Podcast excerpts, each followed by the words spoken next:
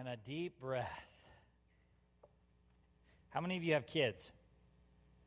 Do you remember when they were little? Did you ever say when they were having their freak out moments, take a deep breath? Anyone ever say that? How they respond to that one? Gracie, take a deep breath. yeah. But I mean this in a helpful way. Take a deep breath. How many are running on empty? Anybody? Feel, feel like you're running on empty. How many feel like you're fast paced right now? You're busy. When people say, How are you doing? You go, I'm busy. Anyone saying that one? Okay. So, again, take a breath. We want to slow it down. We have been doing this series on a living invitation, and I have despised most of its significance in my life since we've begun this journey because you see opportunity everywhere. Has anyone seen more opportunity of stepping into being a living invitation than you did maybe a month ago? Okay, yes. How fun is that? It's fun when the invitation is easy and uh, easier to give and it doesn't stretch you. And then it bears great results. Man, I got this gig down. I can be a living invitation. And then that one person comes. And the Lord's like, here it is. I let you practice with the easy stuff. Here it is. And now you're like, I don't like this. Can we talk about something else at church? Uh, no, because the church historically in Scripture is the embodiment of invitation. The church, God's church, is the body of Christ.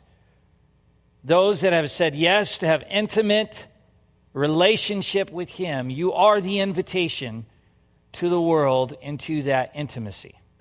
Is that clear? Man, being up here makes me feel more authoritative.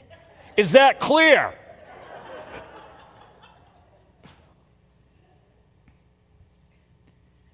we are, we are the church. And I want to tell you something. I've been thinking more and more about this. It is a wonderful privilege to be a part of and to serve one another so that people can be invited into what we know. And more than what we know, what we experience. So the song we just sang is very appropriate. I hope we feel overwhelmed.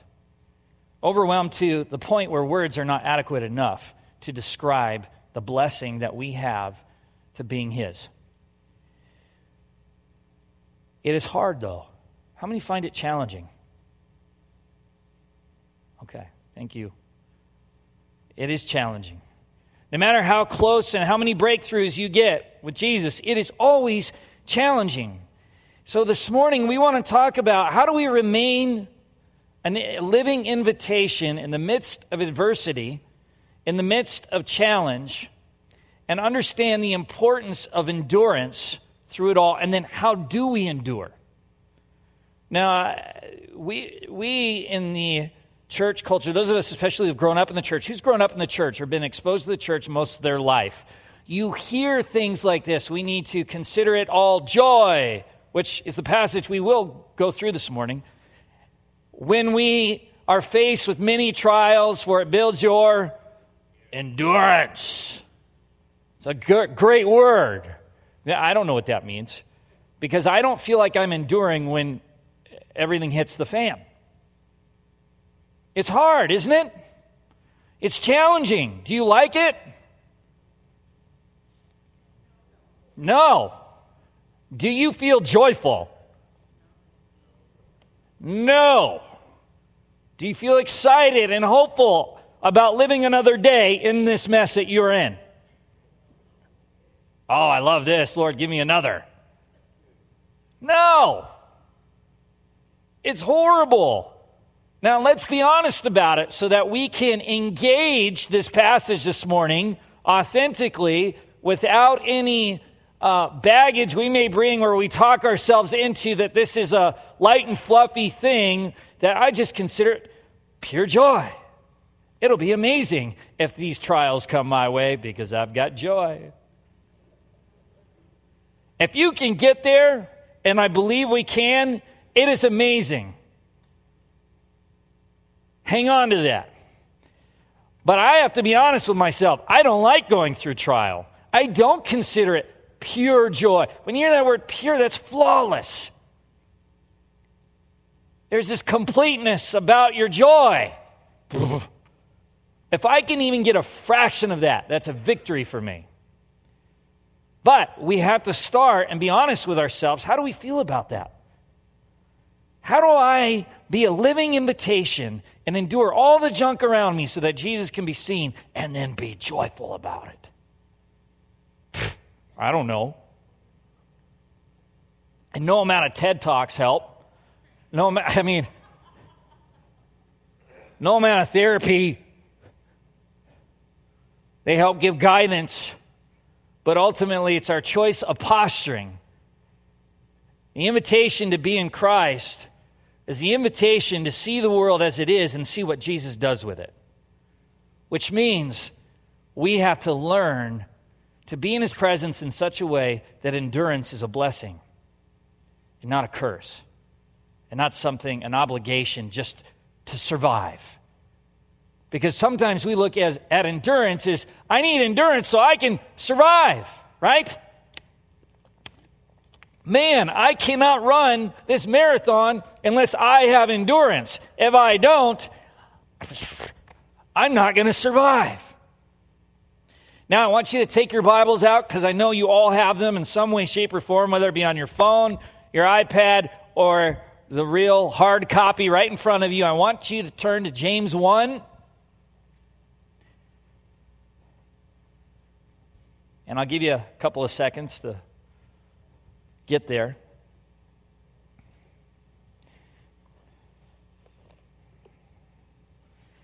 And I'm going to be reading out of the New Living Translation.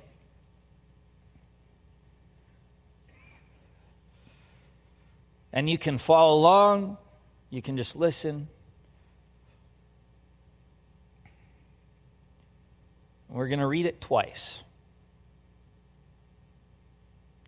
Dear brothers and sisters, when troubles of any kind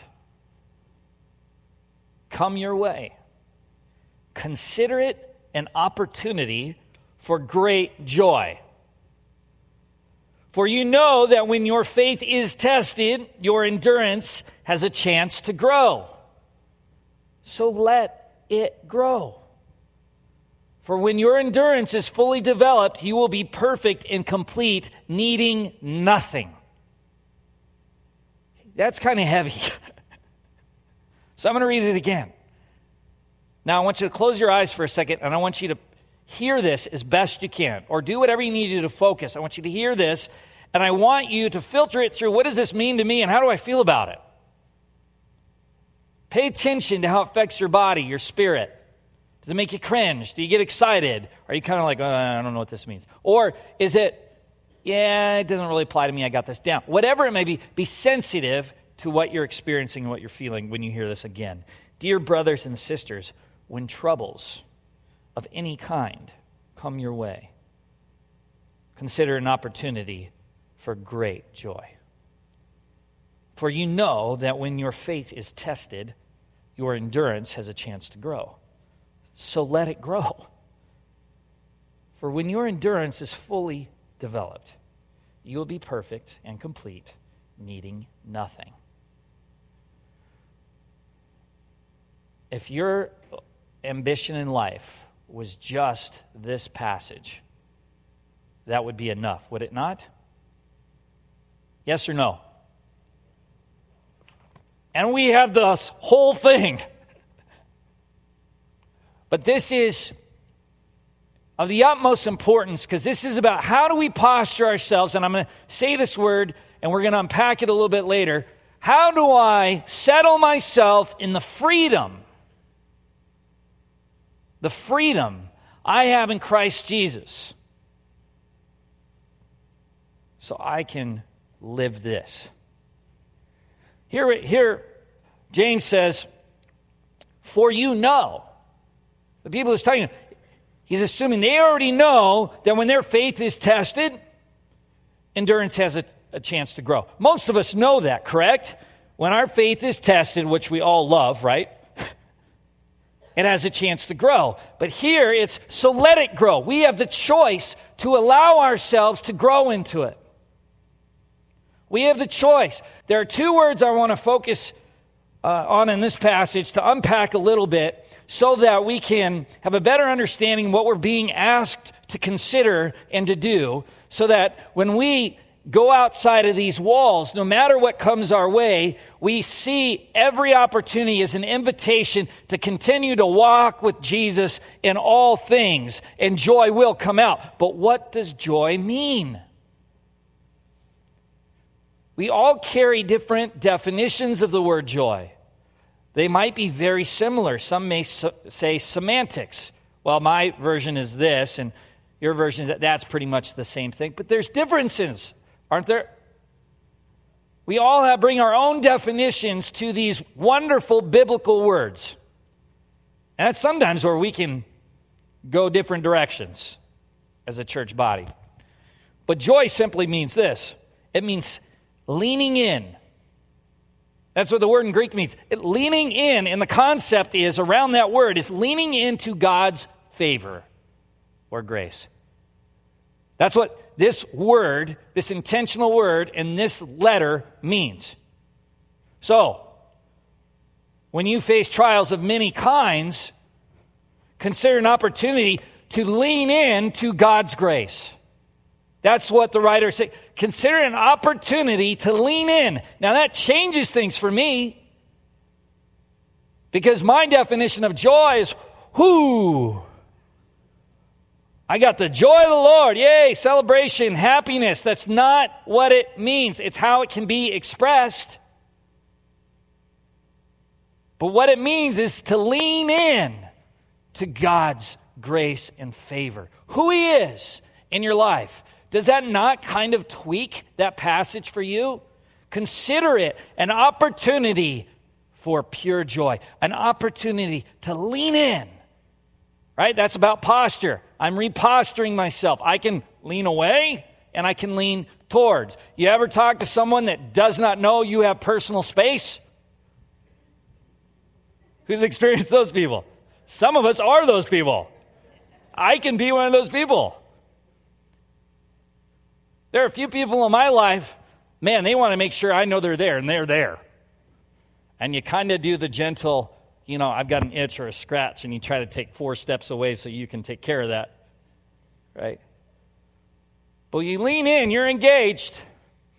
There's a posturing there. As living invitations, we always have to be leaning towards God's grace because we want to be where He is, right? So it's an opportunity to press even further. For you know that when your faith is tested, your endurance has a chance to grow. So let it grow. For when your endurance is fully developed, you will be perfect and complete, needing nothing. Now, another word that we can stumble on is the word perfect. Be perfect as I am perfect. Ah, that sounds horrible. I mean, and, and that we're, we're done before we even try because we're all born into sin, yeah. How can we become perfect? But that's because we're using a specific definition of perfection. Whether we like it or not, we can change our def- definition to make it sound a little more spiritual or this and that. But when you look at how much shame we have when we do something wrong, that really, really points out what kind of definition we actually carry with perfection. Because perfection, whether we like to admit it or not, we approach it as something I have to do that will reflect a sense of no mistakes, that would reflect a sense of flawlessness. Correct me if I'm wrong. Now, not everybody, not every single person, but generally speaking, we are to be without sin. Well, that sounds like a really unfair task because I'm already born into sin. I'm forgiven of sin, I'm cleansed by the blood of the Lamb. How many of you have accepted Jesus Christ as your Lord and Savior? Sins forgiven. How many of you still sin? Wow, let's throw away this passage because perfect? Ah, that ain't going to happen if I define it as flawlessness. But guess what? Ah, thank you, Lord, for original intent of a word, because the Greek word is teleos, which means mature and complete according to what God has for you and for me. It's a completion of what He's designed us to be. That doesn't mean flawlessness of no sin ever there. It means that we have reached the end. That we've come to a place of great, wonderful completion of God's will in our life. When we are with Jesus, do we lack anything? No, because He is everything. When I lean into Him, when I live a life of joy, leaning into His grace and His favor, I begin to become more complete. See, we say the word, we want the peace of God to reign in our hearts. Yes? We want peace in this country. We want peace in our hearts. But peace means, in the biblical language, to take what's broken and bring wholeness. It's what it means. It's not the absence of conflict, it's wholeness in the midst of conflict. Perfection is not flawlessness, it's a completion of being with God in such a way that He has, he has dominion and sovereignty and lordship over your life because if He has that, you lack nothing. How do you get it? You press in, especially when trials come. Especially. How do we continue to be a living invitation? Because to invite someone in is to risk being betrayed. We're terrified of it. How many have been betrayed in your life? You give someone your trust, they spit on it. Guess what? Some might disagree with me. You trust again. You don't allow the pain and the fear. We cannot allow it to keep us from inviting people in to our story with Jesus. We can't. We can't. See, we live when we live with Jesus, we live in a different freedom than how we define it, even in this country. When I was uh, in grade school, my favorite thing was to go to church and talk to the guys that had lived through World War II, Vietnam, Korea, all the different engagements, fights for freedom and I wanted to hear the stories. And what I heard would change and form my life in ways I never thought possible. Because I said, What got you through? They would tell me in detail. Because I want. I said, Spare no detail. If you can do it, I want to hear it. And the things that they said and the hurts and the brokens, I'm going, Ah, you want to bow out. You want to tap out because it's too much. So, my question would be how would you do it? How did you get through? And they would say, person to their left and their right. But the thing I would hear over and over and over is knowing that God was with them. Over and over and over. Could it be that simple? Could it? Could it be that simple that this whole life is just about the withness of God. And that walking with Him, anything can be endured. Anything. And I don't mean this as a rah rah speech, but anything can be possible to endure with Christ. I want to read you a, a psalm psalmist Asaph. Psalm 73. I'm just going to read a few verses here. But this guy is lamenting about the wickedness of the people around him, the things that he's struggled with. And he's crying out to God and he's hurting. He's hurting. He knows God's good, but he's hurting. But he cries out. And the first 24 verses are him recounting the pain and the heartache. Just like the men that I talked to that endured such trials fighting for the sake of freedom and what we believe to be is right. And he says this in verse 25, and I want you to listen Whom have I in heaven but you, God? Whom do I have? I desire you more than anything on earth. My health may fail and my spirit may grow weak, but you remain the strength of my heart. You are mine forever. Those who desert, you will perish, and you destroy those who abandon you. But as for me, how good it is to be near you. I have made the sovereign Lord my shelter. And I will tell everyone about the wonderful things you do. Who's he going to tell? Does that sound like an invitation? An invitation from someone that feels he has nothing but understands that in the midst of having nothing, he has everything.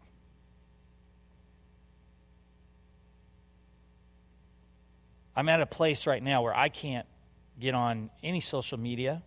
I won't even watch TV because we are in one of the most pivotal times in our country, and it is overwhelming and terrifying and embarrassing and leaves me with question marks. What do we do? Is anyone in that department? I go through the list in my head. Doesn't matter who. And I go through what is going to be taken. Has anyone done that list? What freedoms will be taken? And my fear begins to creep in and continue to drive this questionnaire in my heart. If so and so, if so and so, if only so and so were here instead of this person, why? Da, da, da, da, da, da. Fear, fear, fear, fear, fear. What freedoms are going to be taken from me? And I said, Lord, what do I do? He says, You're using the wrong definition of freedom. I am freedom, he says. Is it important to vote? Absolutely. I'm not talking about that.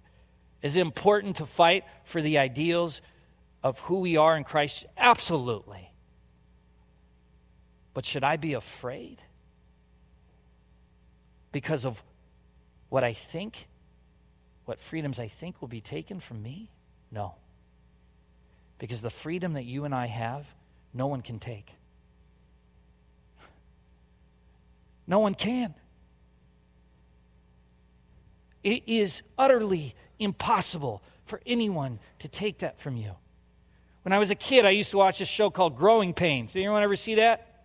Okay. Michael Seaver, the oldest son in this family. And he was always getting into trouble lying, cheating, whatever he could. And the actor that plays him is Kirk Cameron and is the exact opposite in real life. Loves God.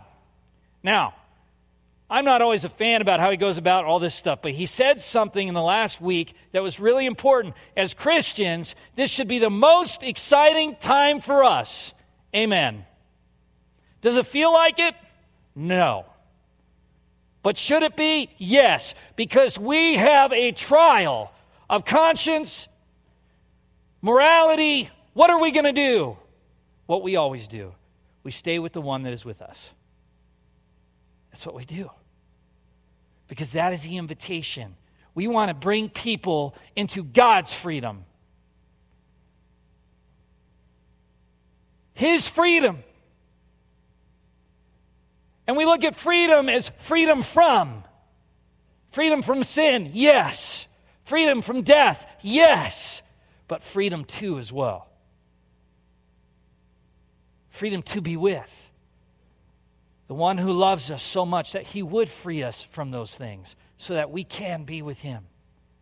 I talked to someone that said uh, they didn't understand when I said the word with. They're like, what does that mean? That didn't do anything for me. Didn't do anything for me either. Been using my whole life.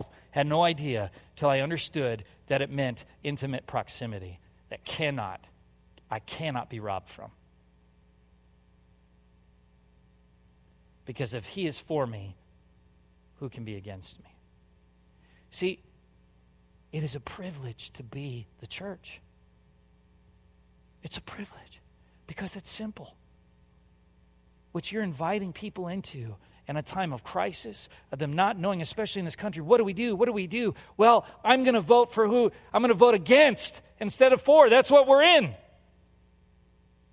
It's more so for what we're voting against, what we're voting for. Well, phooey.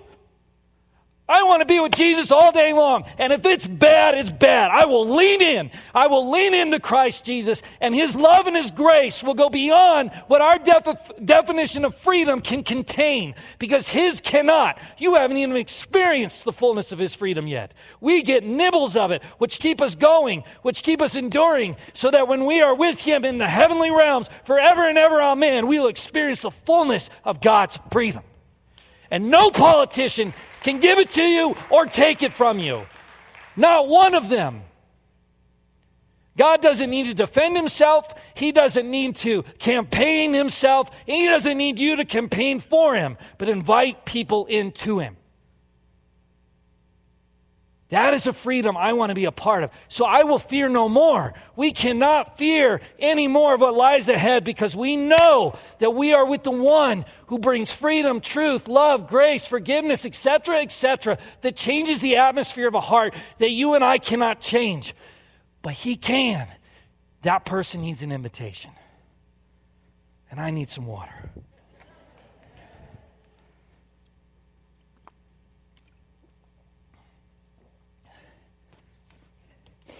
We endure because the Lord is our shelter.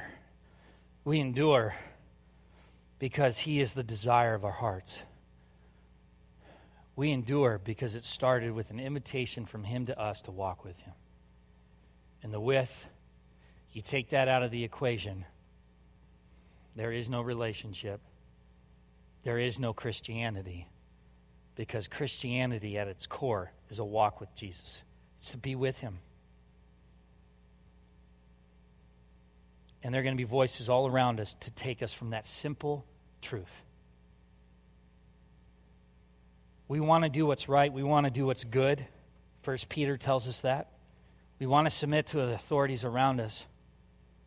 And we want to use our freedom in Christ with integrity and responsibility, but not compromise who we are.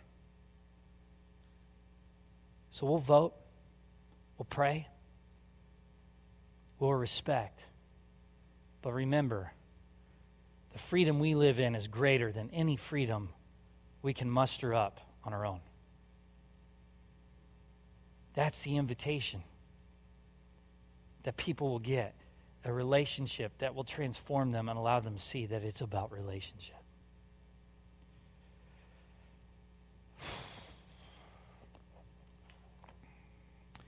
This week, we are going to, in closing, I just want to remind us that we're going to have this night of encounter on Wednesday, and it's important that we be there.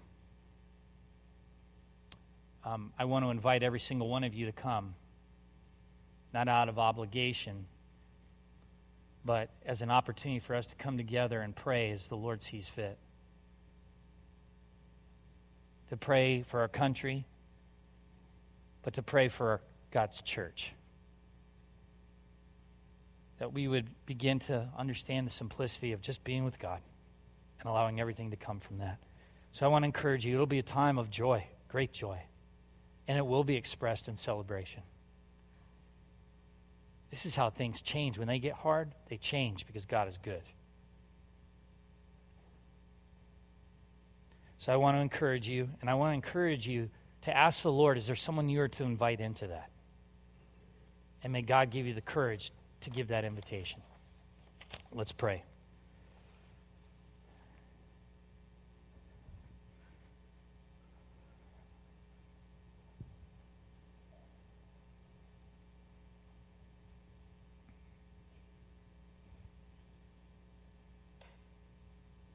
God, I'm thankful and grateful for you.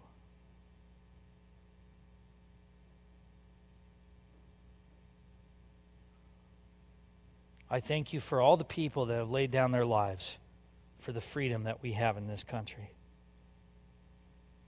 I really do. It's a cost only you can know fully because you yourself sent your one and only Son so that all would know you. You know about sacrifice and invite us into a freedom we cannot possibly fathom. And there are going to be trials around us all the time. And things may get worse. But your promises, your character, who you are, is the same in every trial. And so we ask that you help us posture ourselves to see those as opportunities to lean in to your grace and to your favor so that we may become complete in you, lacking nothing, so that our lives can continue to be an invitation to each person we meet to know the goodness of who you are, the love and security of who you are, the stronghold you are, the refuge that you are, and the Father that you are. Thank you that we can say we are the church. We are your church. And thank you that our lives can be used as an invitation so other people will know that truth. We thank you, Lord, and we praise you in Jesus' name.